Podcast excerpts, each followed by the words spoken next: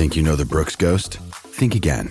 Introducing the all new, better than ever Ghost 16. Now with nitrogen infused cushioning for lightweight, supreme softness that feels good every step, every street, every single day. So go ahead, take your daily joyride in the all new nitrogen infused Ghost 16. It'll turn your everyday miles into everyday endorphins. Let's run there.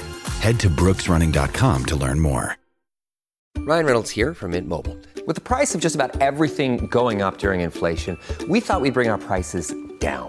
So to help us, we brought in a reverse auctioneer, which is apparently a thing. Mint Mobile unlimited premium wireless. Ready to get 30, 30, bit to get 30, bit to get 20, 20, 20, bit to get 20, 20, bit to get 15, 15, 15, 15 just 15 bucks a month. So, Give it a try at mintmobile.com slash switch. $45 upfront for three months plus taxes and fees. Promo rate for new customers for limited time. Unlimited more than 40 gigabytes per month. Slows. Full terms at mintmobile.com. Look, Bumble knows you're exhausted by dating. All the must not take yourself too seriously and 6 1 since that matters. And what do I even say other than hey? well, that's why they're introducing an all new Bumble with exciting features to make compatibility easier, starting the chat better, and dating safer. They've changed, so you don't have to. Download the new Bumble now. Welcome to the New Books Network. Hello, everyone, and welcome back to New Books in Medicine, a channel on the New Books Network. I'm Rachel Pagones, and I'm your host for this episode. Today I'm speaking with Mary Crossley about her new book, Embodied Injustice Race, Disability, and Health, published by Cambridge University Press in 2022. Mary Crossley is John E. Murray Faculty Scholar and Director of the Health Law Program at the University of Pittsburgh School of Law. She's written broadly on issues of inequality in healthcare financing and delivery and has published articles in numerous law journals. Crossley's scholarly interests are reflected in a seminar she has developed on health justice, and she's also taught courses in health law and policy, bioethics and law, healthcare compliance, family law, and torts. She's an elected member of the American Law Institute and an appointed member of the Pennsylvania State Advisory Committee to the U.S. Commission on Civil Rights. And Mary, welcome to the show. Thanks. I'm delighted to be here. I'm delighted to have you. This has become such an important topic, and it's really interesting to have your perspective as a legal scholar. So, to begin, would you tell us a bit about your own background and how you came to write Embodied Injustice? Yeah, so uh, I mean, I've been a law professor for 30 plus years now, and the common thread in my scholarship during that entire time has really been looking at how the law addresses or in many cases fails to address uh, instances of discrimination and injustice both in healthcare settings and in health policy. And just kind of by a coincidence of timing i i became a law professor the year after the americans with disabilities act was enacted back in 1990 and most of my earliest research explored how disability discrimination law could apply in various different healthcare and, and health policy settings. Um, I looked at things like, you know, the doctors' decisions not to provide treatment for newborns that they believed were disabled. That I looked at how medical futility policies might have a particular impact on people with disabilities. Um, so as I was doing this work, and it was it was you know largely um, an, an, unplowed field, so to speak, because this was a, a new law. Uh, but as I was focusing on on disability and disability inequities, I learned increasingly how those inequities are really just one strand of a much larger fabric of disparities and inequities that black and brown communities and other groups um, that that our society is marginalized that they experience. Um, and so as I began looking at some of those other groups, focusing particularly on, on Black Americans, as I began studying how that group is affected by health inequities, I began, began noticing um, just how often those experiences of Black Americans resembled those of disabled Americans when it mm. came to their experiences of health inequities. And I found it really striking. It was like, wow, look at that. Um, and so I, I, started looking at some of what, what I sometimes will refer to as parallels. And I wrote a couple of articles where I examined a few of those similarities. For example, I, I wrote an article about how Medicaid funding cuts proposed back in 2017 would have been particularly devastating for both disabled people and Black people. Um, I wrote an article looking at some of the similarities between eugenic restrictions on childbearing capacity imposed on Black women and disabled women. Mm-hmm. And at a certain point, after writing a couple of articles looking at these these similarities or parallels, I thought maybe it's time to step back and and look at the topic more comprehensively, more holistically. Um, and that's really what led to my deciding to write a, a book length examination of the topic. Yeah. So you've mentioned parallels there, and yet in the book, similarities and parallels between Black Americans and disabled Americans. But you also make it very clear that their experiences are, are not the same. Um, they're not, you know, synonymous. Could you tell us a little bit more about both the parallels and and the differences between those two groups? Yeah. So so where I think the so it's important to to emphasize the point that you just made um, because there are, I think, important concerns raised by attempts to analogize too much between the experiences of um, people who are black and people who are disabled. Um, the histories of of those two groups, and and I focus on the American context, the United States. Mm-hmm. Um, the histories of those two groups are quite different. Um, and their experiences are, are different in important regards.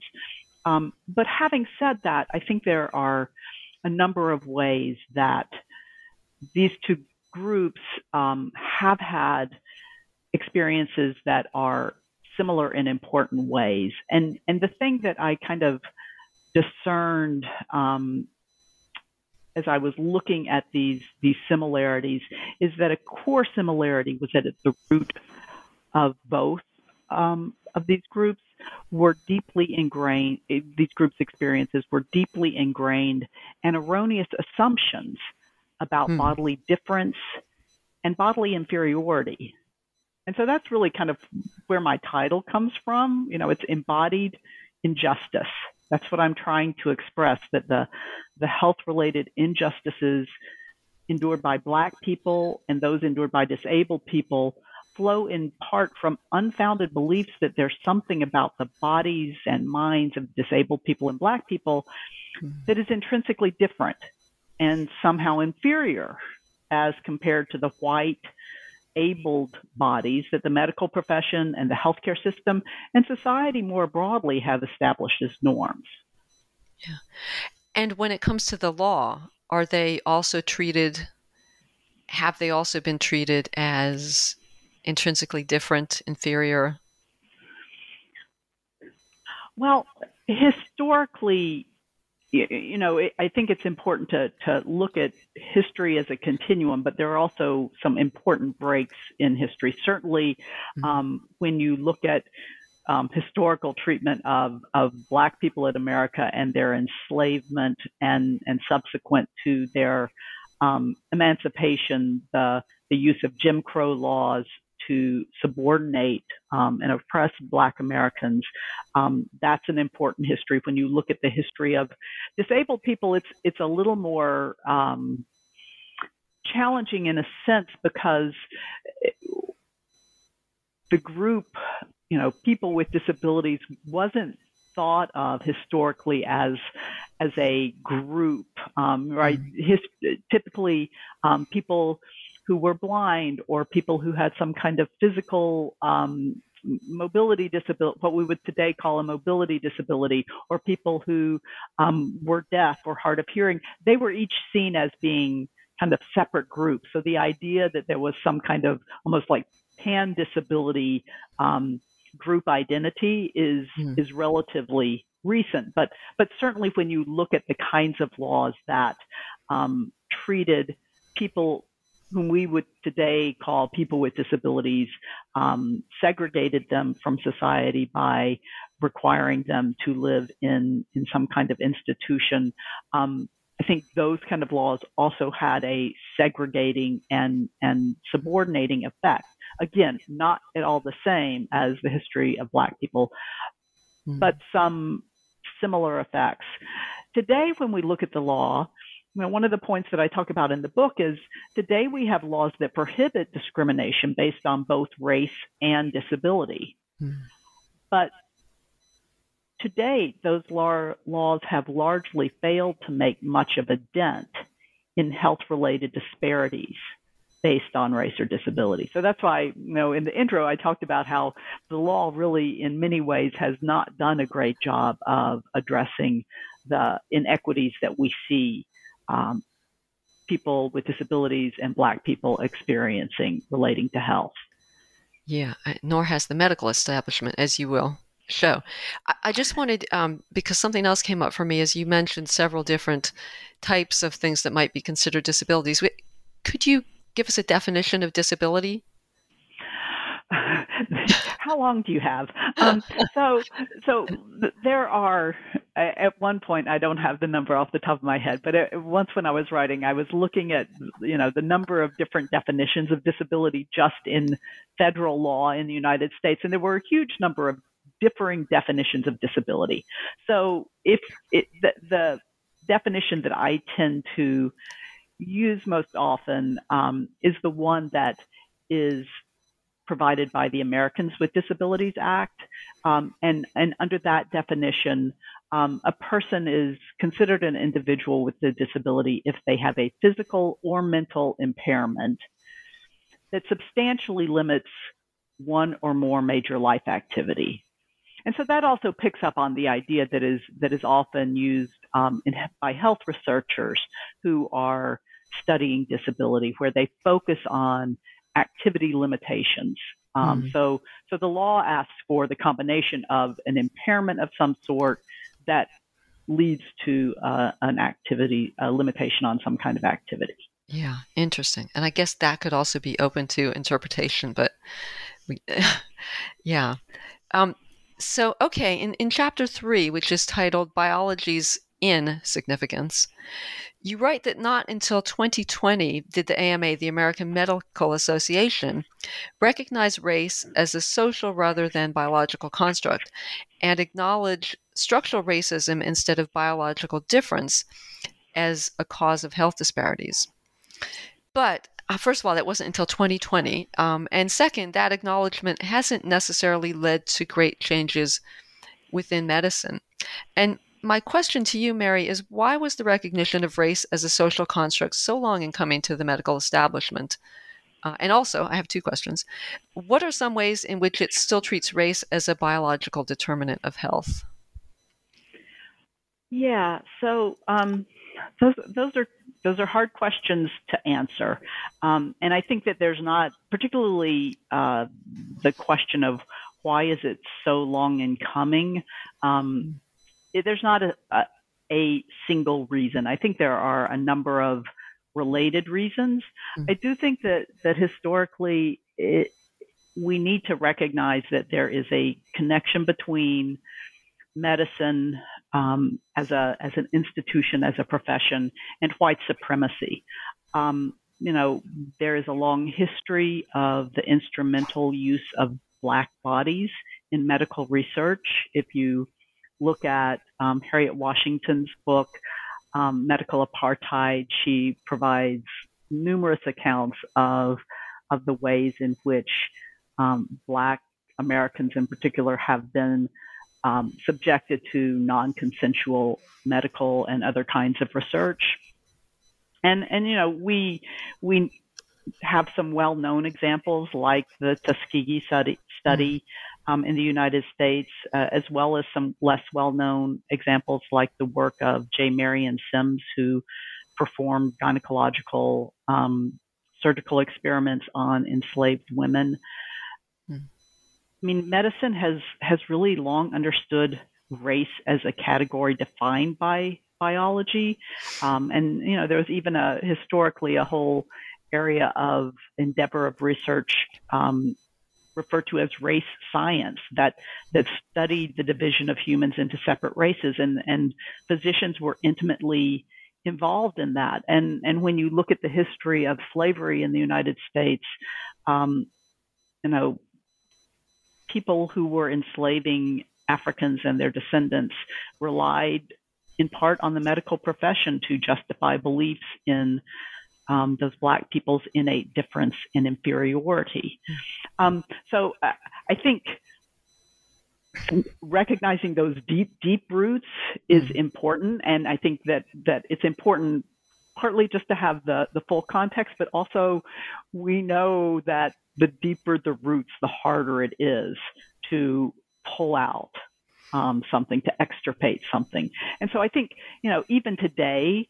Um, there are a lot of myths in um, medical practice that have racist roots that that are probably more informally passed along today, right? The whole myth of of um, black people's greater imperviousness to pain, um, which again has has roots centuries deep. Yeah. Um, black people supposedly higher pain thresh- threshold was was used to excuse the brutality of, mm-hmm. of lashings and again justify doing surgical experiments on um, enslaved people without anesthesiology. Even today, research demonstrates that black people are less likely than white people to receive appropriate pain management mm-hmm. by doctors. And and it's unclear whether the reason is that um, simply there's some kind of um, erroneous belief that Black people are less sensitive to pain, or to what extent it may be connected as well with racist beliefs about Black people's greater propensity for drug seeking behavior, mm-hmm. right? For faking pain. But there was a study published um, back in 2016 where uh, they were they were interviewing um, medical students and residents at a prestigious public university in the United States um, that that showed that a significant fraction of medical students and medical residents, right, people who already had their their MDs and are continuing their training. Mm. held the belief that black people are less sensitive to pain than white people, right? So I, I think that's not. I'm I'm pretty sure that doesn't show up in medical textbooks these days.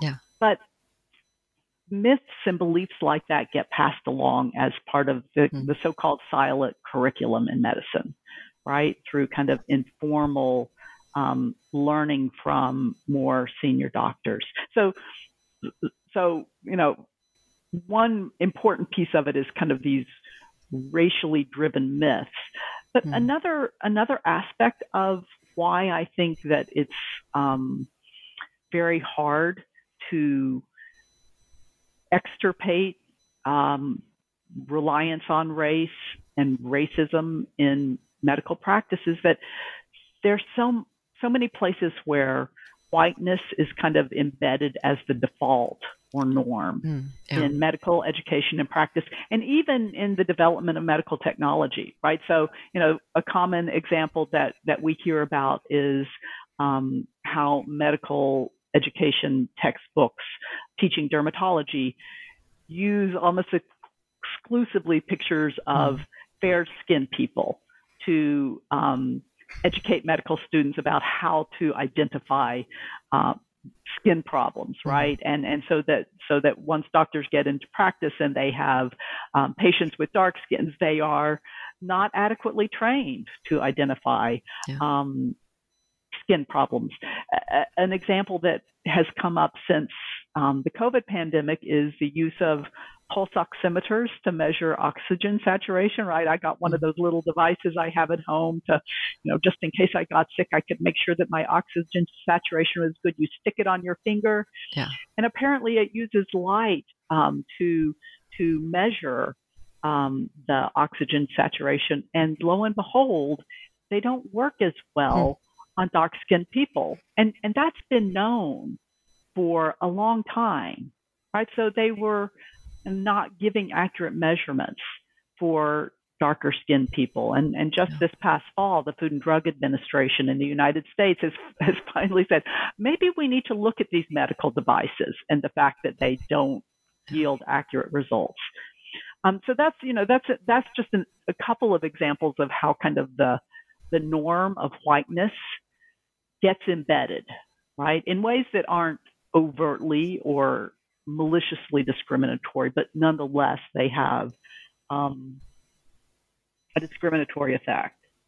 And, and, I think one other thing that that I'll I'll mention before I pause is just I think that really since the early 20th century, medicine has reflected a, a biomedical model, right, where medicine or doctors examine the body to determine the cause of illness and to take steps to correct it. The thing is that today we know that the most important root causes of poor health lie outside a person's body. Right? So here I'm talking about the social determinants of health, like education and housing and transportation and, and employment. And, and those social determinants have been shaped to a large degree by forces like racism and ableism and capitalism. And I think that that, that knowledge really rep, the, the knowledge that a lot of what makes people sick comes from outside their bodies mm. and is shaped by social forces, it really represents a challenge to the authority and the professional stature of medicine, right? You know, we we have tended to um, make doctor hero doctors heroes and you know treat them put them on this this um, uh, give them this exalted status based on these miracles they can work to make us well. And and once we start recognizing that oh actually it's not as much or not solely about the doctor to be able to make us well but what really could make us healthier is looking at kind of what is lies in society around us. I think that that that threatens to to make doctors not as important as they have been historically, um, mm. societally, and and to diminish somewhat some of their um, political authority.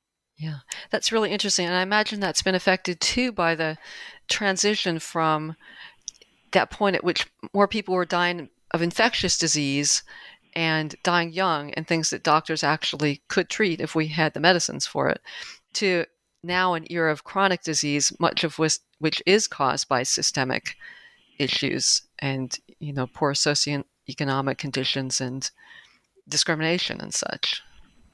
Exactly, exactly, um, and and I think that um, you know recognizing that that it really is both more effective from a health perspective as well as from a cost perspective to focus more on some of those um, root causes for ill health, the kinds of chronic diseases that you mentioned, um, has affected how we understand the role of medicine.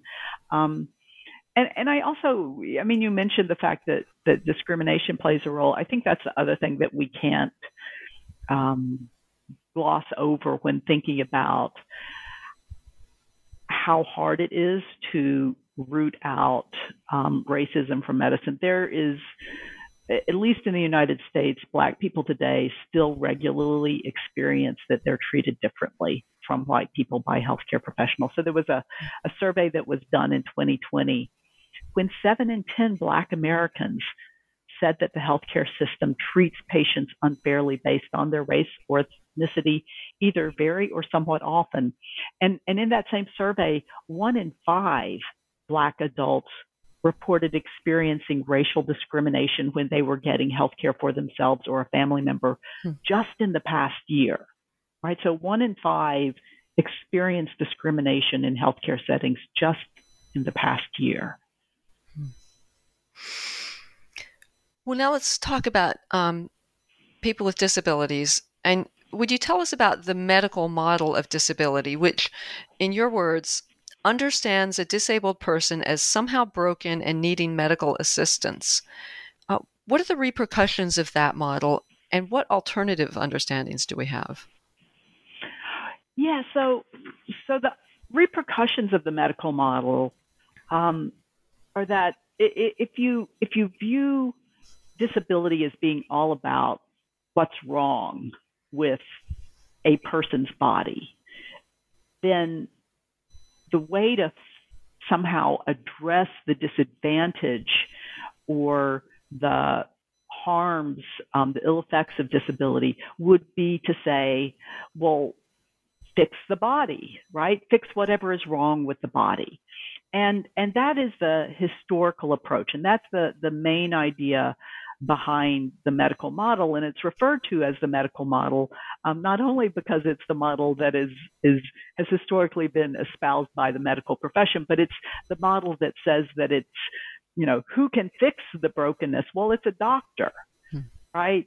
In other words, it, it, views disability kind of as a pathology within an individual, and the person needs a doctor to fix it. The doctors are the expert, and people with disabilities are, are just supposed to cooperate with the doctor so that the doctor can fix their brokenness.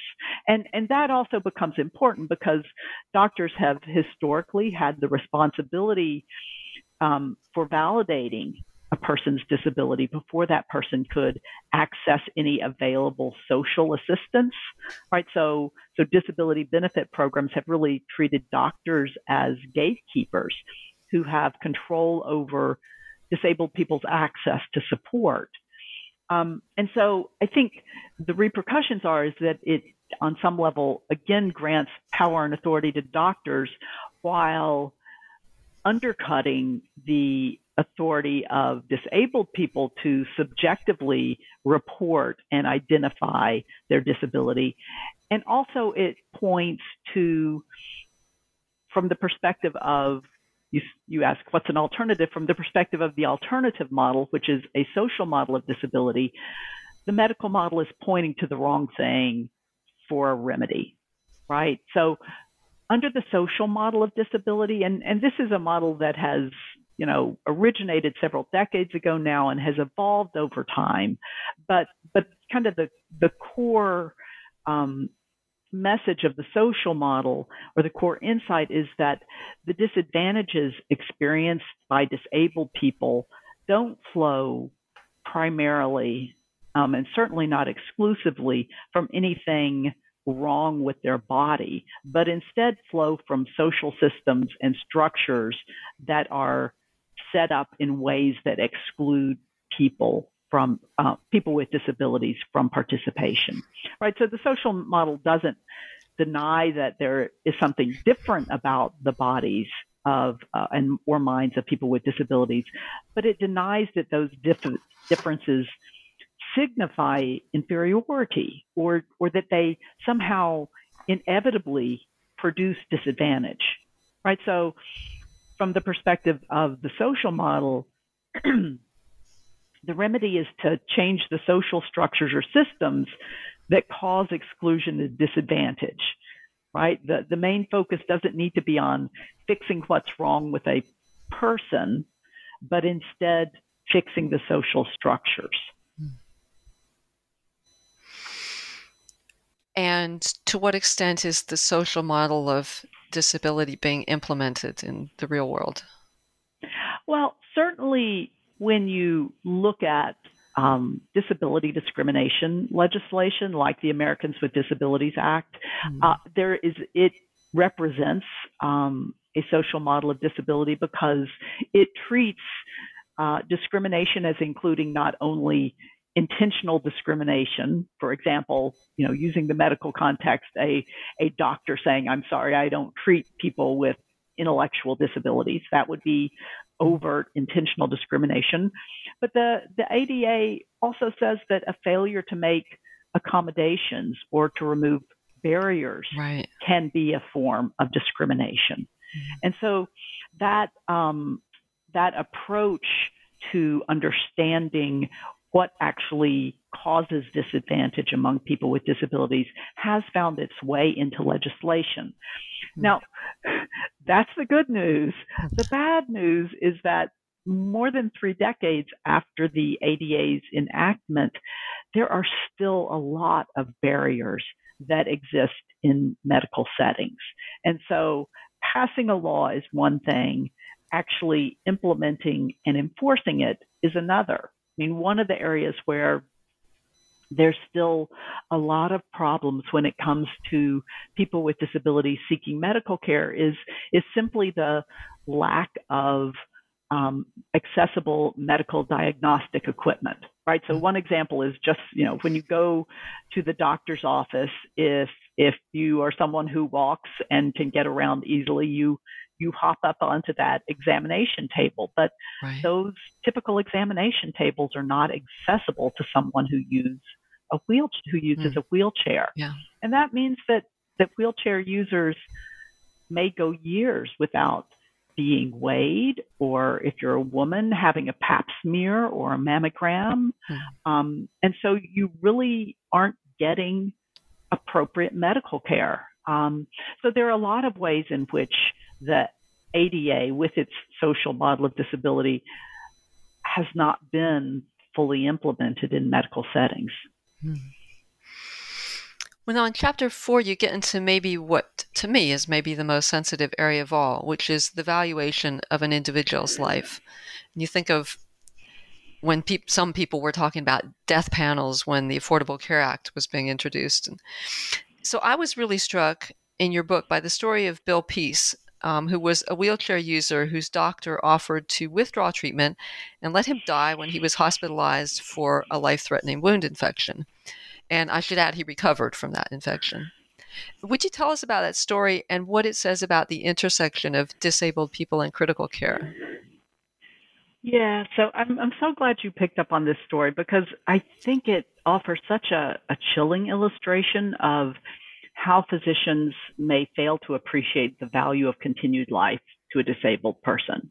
So there's a lot of literature out there um, that that has documented that doctors tend to um, estimate that a disabled person's quality of life is less than the quality of life of a non-disabled person, even though surveys show that on average, people with disabilities tend to be about as satisfied with their lives as people who don't have disabilities. But but I think the the story of Bill Peace really takes it to a different level because it's looking at, as you said, even the value of life. So so Bill Peace was an anthropologist um, and a disability rights advocate who, as you said, used a wheelchair. And and at one point, um, he was hospitalized. He had a, a life threatening wound infection and he was hospitalized for treatment of that infection. And, and one night he was, he was medically stable, but, but I guess he was vomiting and he had a high fever. And at 2 a.m. in the morning, he was visited by a physician whom he'd never met before. And so Bill Peace is alone in this hospital room with the doctor um, and the doctor starts telling him about the medical and social and financial challenges of continuing to treat Bill Peace's wound. And then, as you suggest, the, the physician told Peace that, you know, I can stop the antibiotic treatment um, that you're undergoing right now, and and it and that was necessary to to save his life, and assured Peace that that if he chose that option, he could be made very comfortable. Well, Peace rejected the suggestion, right? So this was, as they say, this was not his first rodeo. As a person with long term disabilities, he had encountered this sort of um, medical bias against disability before. And so, in a sense, even though he was in very compromised circumstances with having a wound and vomiting and having a high fever, he had the presence of mind to know what was going on and to say no. And and later he, as you said, recovered from the wound and, and he wrote about that night, which is where I you know found my material. Um, but I'll I'll give you a quote from what he wrote because I think it's so powerful. He wrote. My fear was based on the knowledge that my existence as a person with a disability was not valued. Many people, the physician I met that fateful night included, assume disability is a fate worse than death.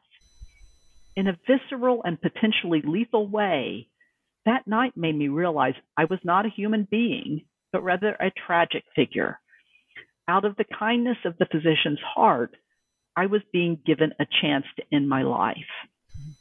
And and as he was writing about this um, experience, Peace really was was very deliberate in in indicating that this was not a a one off. This was not a unique experience. Um, he insisted that his suspicion and fear were not unique. So he, he went on to write, and I'll just give you one more short quote. Most people with a disability fear even the most routine hospitalization. We do not fear any of the commonplaces indignities those without a disability worry about when hospitalized. Our fear is primal. Will our lives be considered devoid of value? And so I think that um, really gives us a sense as to what we should be concerned about when we're thinking about, as as you put it, the the um, connection of disabled people and and critical care. Because I think when we look at at critical care, that is when a person is likely to be most vulnerable, um, and particularly our experiences during the COVID 19 pandemic when, um, you know, I, I would read stories about people with disabilities going to the hospital um, with COVID 19, but not being able to be accompanied by family members or other caregivers. And, you know, that can really affect people's ability to um, communicate at the mm. most basic level in, in, at least in some cases and may also really affect their ability to um, be able to make decisions uh, that that can stand up to the authority of a medical provider or even to insist on care um, that is needed when medical providers may be considering um, disabled lives to be of lesser value. There, there were some stories in the United States about um, hospitals that were saying to uh, congregate care facilities where people with, with intellectual disabilities le- live, don't send us COVID 19 patients unless you have a DNR for them, hmm. right? You know, kind of presuming these are not people that we are going to take extreme measures to save. Yeah, so a do not resuscitate order. Right, a do not resuscitate order. Yeah. yeah. Wow. Well, that would be scary. Um, when you need mealtime inspiration, it's worth shopping Kroger, where you'll find over 30,000 mouthwatering choices that excite your inner foodie. And no matter what tasty choice you make, you'll enjoy our everyday low prices, plus extra ways to save, like digital coupons worth over $600 each week. You can also save up to $1 off per gallon at the pump with fuel points. More savings and more inspiring flavors make shopping Kroger worth it every time. Kroger, fresh for everyone. Fuel restrictions apply. And I want to ask you about policy next. What are some of the common concerns regarding Medicaid for Black people and disabled Americans? And also for our listeners who are not American, would you just briefly tell us what Medicaid is? Right. So, Medicaid um, in the United States is a public health insurance program that provides coverage to lower income Americans. Um, right, Medicare is the program that provides uh, coverage primarily to older Americans. Medicaid is the program that provides income primarily to lower income Americans. And and I think that that fact that it provides uh, coverage to lower income Americans is a key point um, of connection for Black people and disabled people. Because because of the greater prevalence of poverty among Black people and disabled people in the United States as compared to white people and non disabled people, those groups are disproportionately represented among Medicaid beneficiaries right and and so that by itself the overrepresentation in medicaid is is one key point of similar interest um, I think that there are other points of similar interest as well, and, and they have to do with Medicaid funding and the Medicaid expansion. And, and in the book, I, I write about particularly the experience in 2017 when, when conservatives in the United States put forth these proposals to uh, really, it was primarily to repeal the Affordable Care Act, but they said, well, while we're at it, we'll also cut funding from Medicaid. Um, and it provoked this, this amazing set of demonstrations um, in which Black people and disabled people figured prominently.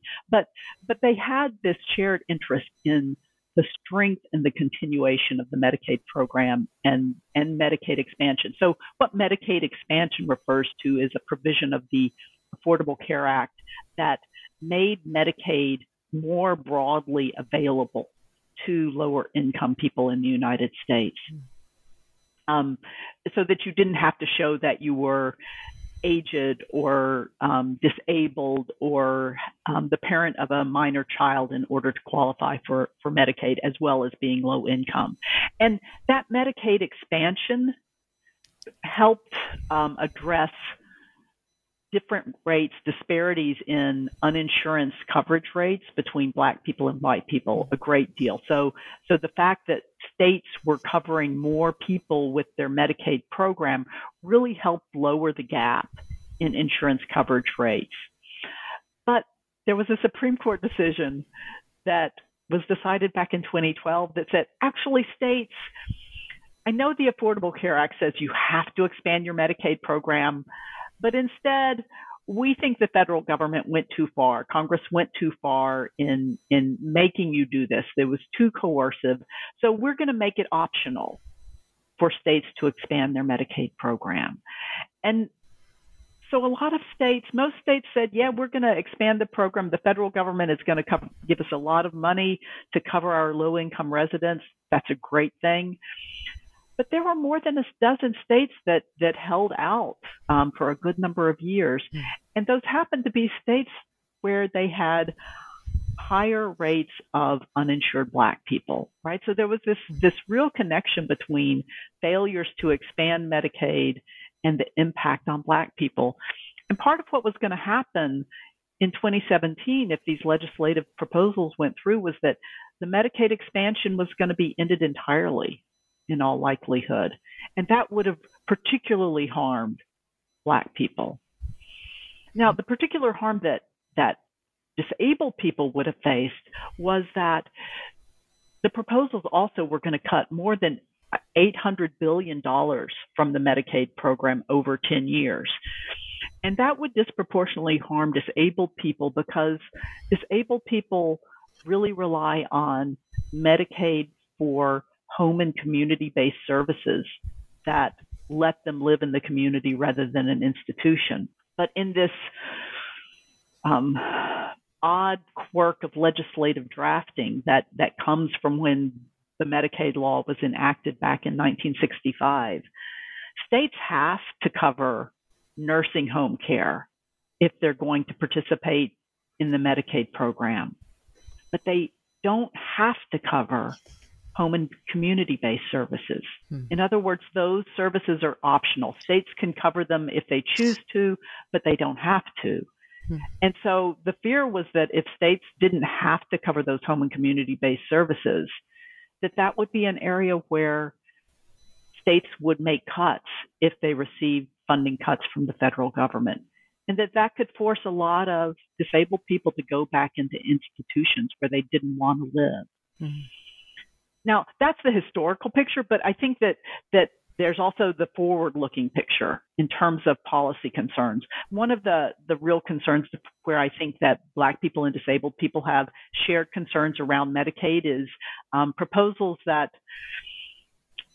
have been out there for, for a while now and seem to be gaining traction um, during the Trump administration to permit Medicaid, state Medicaid programs to impose work requirements mm on um, Medicaid recipients. In other words, you have to work a certain amount or you have to be looking for work or you will lose your Medicaid coverage. And, and for both Black people and disabled people, the implementation of those kinds of requirements would be likely to have a greater impact on them, um, on those groups, rather than on um, white Medicaid recipients or Medicaid recipients who don't have any disability. And and for a while it looked like those were um, with the Biden administration. They had come in and said we're not going to approve um, work requirements. But but interestingly enough, just following the most recent election, the new governor of Arkansas, Sarah Huckabee Sarah Huckabee Sanders, um, who at one point served as the press secretary for Donald Trump when he was president. She has announced that she is going to propose a new set of work requirements as part of Arkansas's Medicaid program, where she is now the governor. Um, so it's certainly a, an idea that is still out there. And I just think that Medicaid generally is likely to remain in the crosshairs of conservative attempts to mm. shred the so- social safety net. Um, so I think that Black people and disabled people are likely to have common concerns. But the, the one point that I, I'd like to also make is that Medicaid can also be a real lever for progressive policies to address distinctive health challenges experienced by people with disabilities and Black people. Um, so it can be a way of really improving the coverage of services that would benefit those groups in particular. So, you know, there are proposals out there that home and community based services should be made a mandatory benefit for the Medicaid program, mm-hmm. right? And that could have an enormous impact. Um, improving the lives of people with disabilities. Similarly, there are proposals in various states to permit Medicaid to cover the services um, of doulas for women um, who are pregnant and giving birth, and and that is the the extension of coverage to services from non-medical providers, um, providers who in particular black women who face higher levels of maternal mortality mm-hmm. um, in conventional settings that they may seek and feel more comfortable with. Increasing coverage for those sorts of services could actually help, right? So, you know, Medicaid is is you can look at it either way. If you, if you cut it, if you limit it, it can have disproportionate um, negative impact on Black people or people with disabilities. If you actually think about how you can use it to enhance care that's received, um, it can be a great tool for good. Yeah, and that's largely down to the state, isn't it? Because even though it's a federal program, isn't it managed by the states? It's, Exactly. So it's a it's a it's a federal state partnership where the federal government provides um, actually the majority of the money, but the state also provides money, and it's administered on a state by state basis. But the states have to administer their medical uh, Medicaid programs in accordance with with parameters that are set by the federal government, both in the Medicaid statute itself and in federal regulations implementing the Medicaid program. So, so there are guardrails, so to speak, and and there are also, um, you know, the the federal government could kind of change the the ground rules um, to permit greater um, progressive policies if state Medicaid programs chose to pick them up. And I imagine that our non American listeners are right now thinking, why on earth do they do things that way? And we could probably spend an entire program talking about Medicaid, but I, I want to ask you about now about COVID 19 and the pandemic. So your book came out just, I won't say after the pandemic, but after the initial two years that we've had of it. And by now, it has been well documented that the COVID 19 pandemic has affected disadvantaged populations disproportionately. That's something that we've really learned. And you were to write about two in particular, which are incarcerated people and nursing home residents. So, would you explain the link between Black and or disabled people and those two populations, incarcerated and nursing home, uh, and the impact that COVID nineteen has had upon them? Sure. So, so it's interesting because you know I actually you know sat down to start writing this book in January of 2020. So you can imagine that my my book proposal did not include a chapter on COVID-19, um, but it quickly became apparent that I needed to add a chapter and.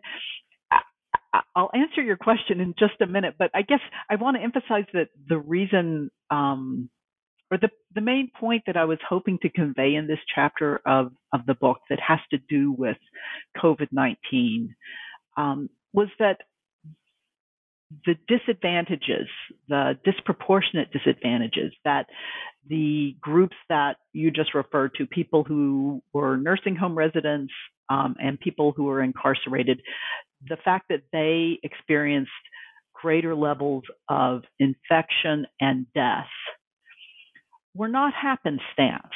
It didn't have to happen that way. Those figures were the result of choices that were made largely before um, the the pandemic erupted. Right, they were the choices uh, that were made as a matter of social policy and legal enforcement well before the COVID nineteen pandemic.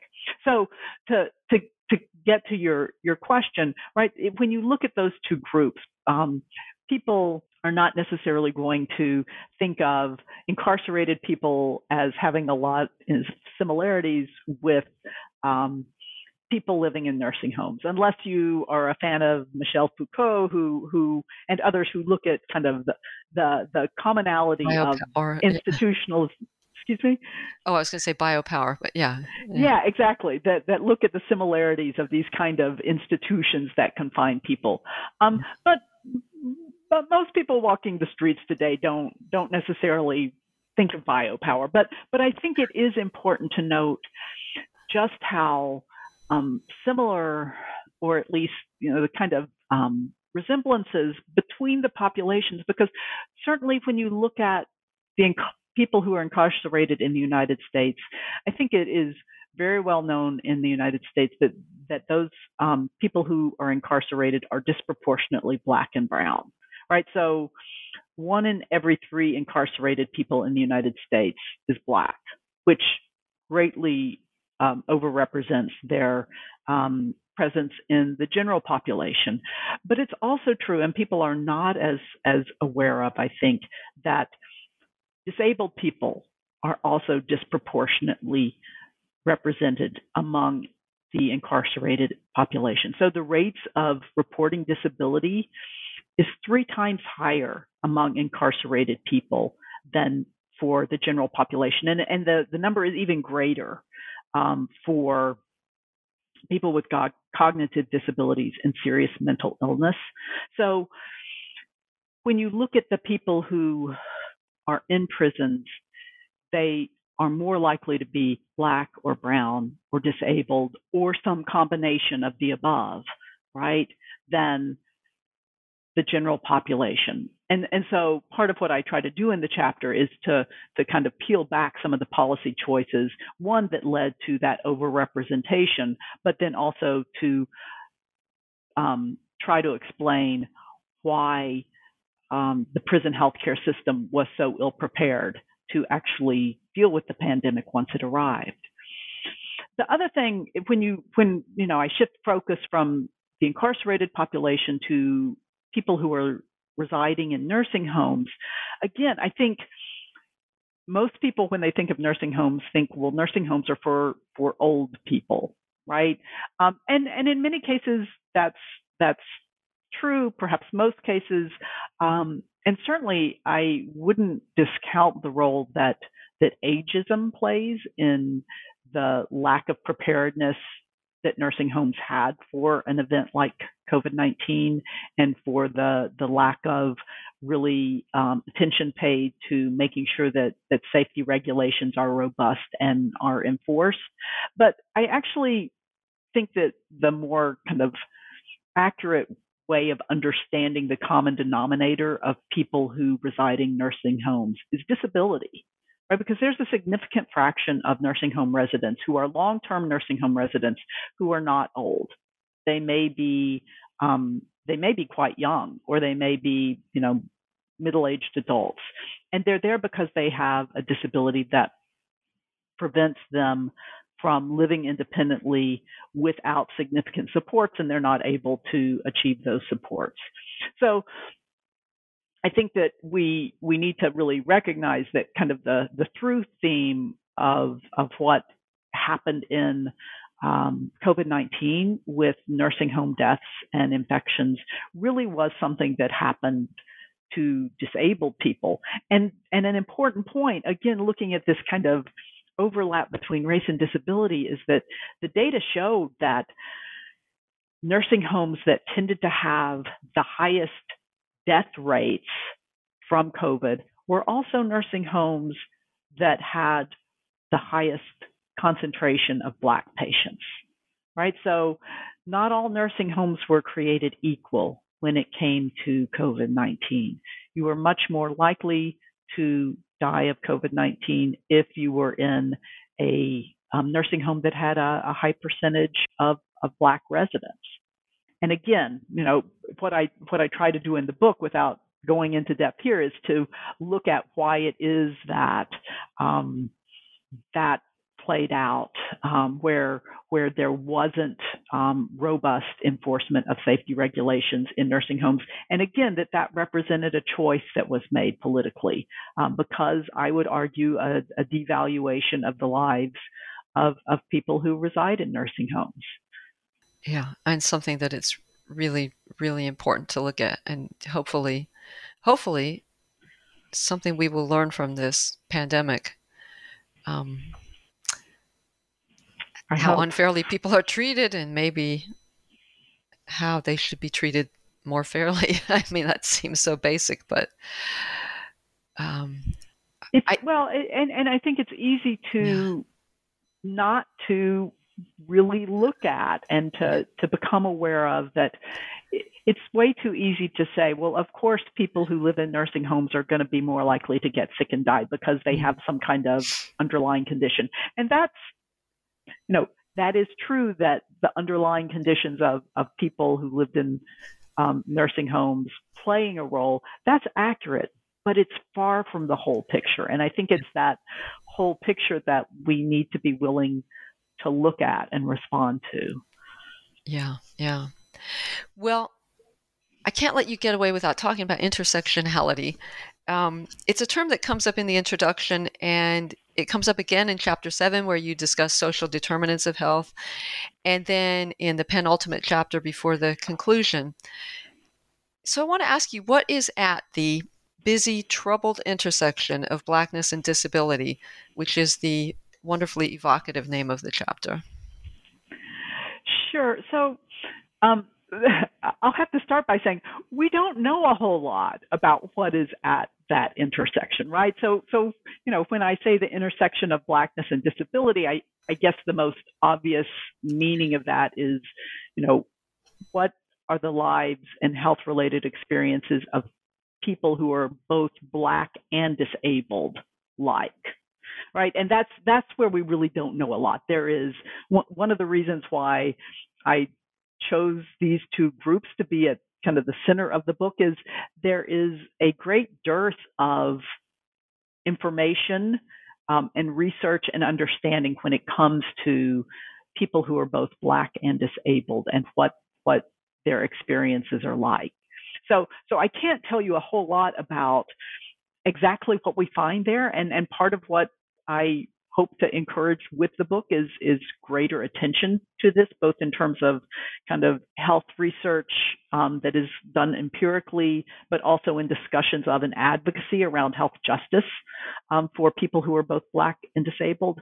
But but I will can explain what I meant by both the busy part and the troubled part of the intersection. So I would say that that, that intersection is busy because we do know that in the United States disability is typically more prevalent among Black people than among white people. So CDC um, data indicate that approximately one in four Black people in the US have a disability compared to one in five among white people.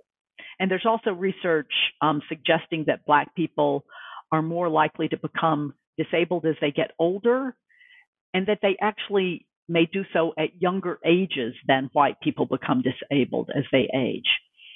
So that's the kind of busy part of the intersection.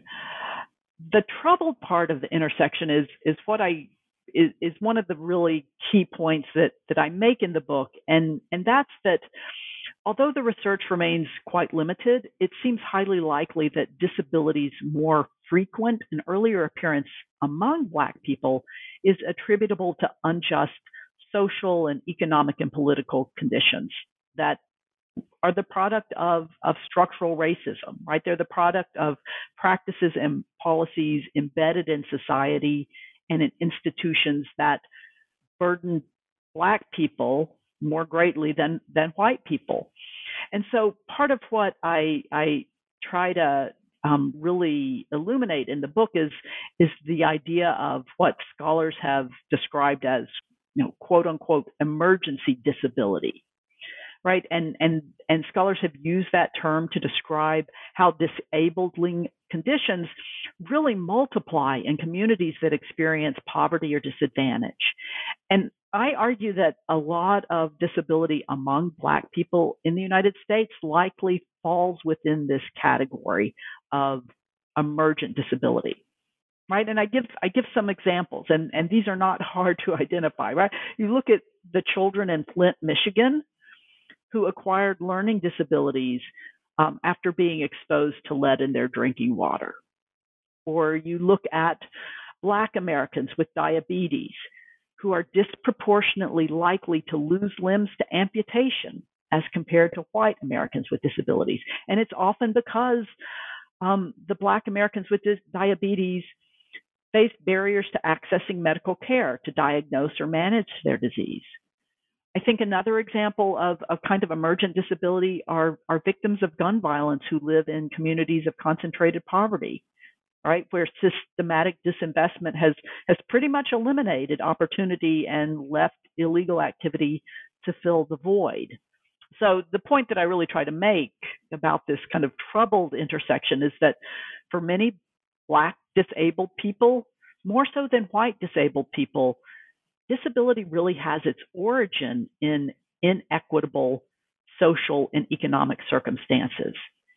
And I think that that means that that folks who are Black and disabled face layers of injustice and exclusion that go beyond those experienced by by people who are white and disabled right? But because of their disability black disabled people may face barriers to full participation in society but but in a lot of those cases just having the disability can be chalked up to racial injustices that persist in the United States. And and simply getting the kind of accommodations that they might receive as a result of disability discrimination laws isn't going to remedy that underlying um, racial injustice.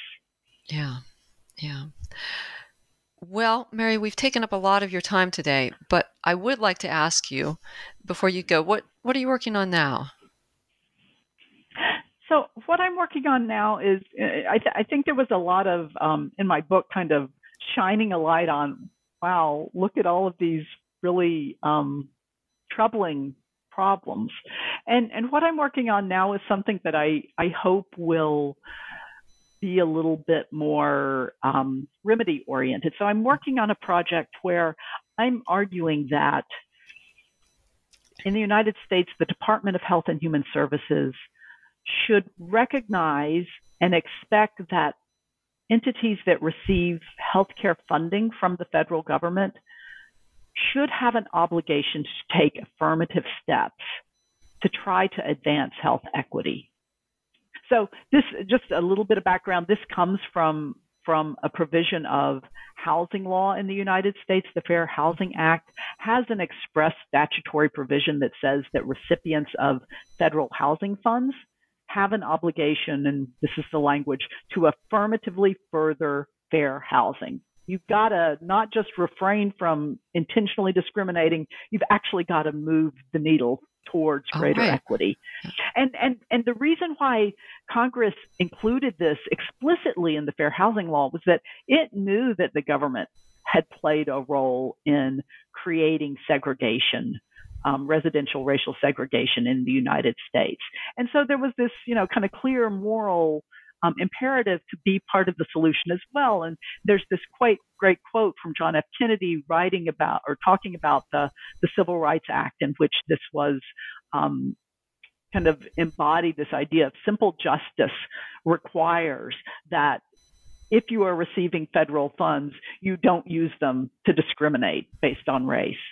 And there's not a similar explicit statutory provision in laws um, that relate to healthcare funding, but there is a similar history of government, I would say, complicity in entrenching and and and contributing to racial health disparities. Um, and so I'm really looking at an argument for for uh, establishing a, a similar affirmative obligation on the part of federal health care funding recipients to be a part of the solution, so to speak. Well, great. Uh, great to hear about some steps towards a better future. And I want to remind everyone the book is Embodied Injustice Race, Disability, and Health by Mary Crossley. And Mary, thank you so much for talking with us today. Oh, thank you, Rachel. I've, I've enjoyed it and appreciate the opportunity.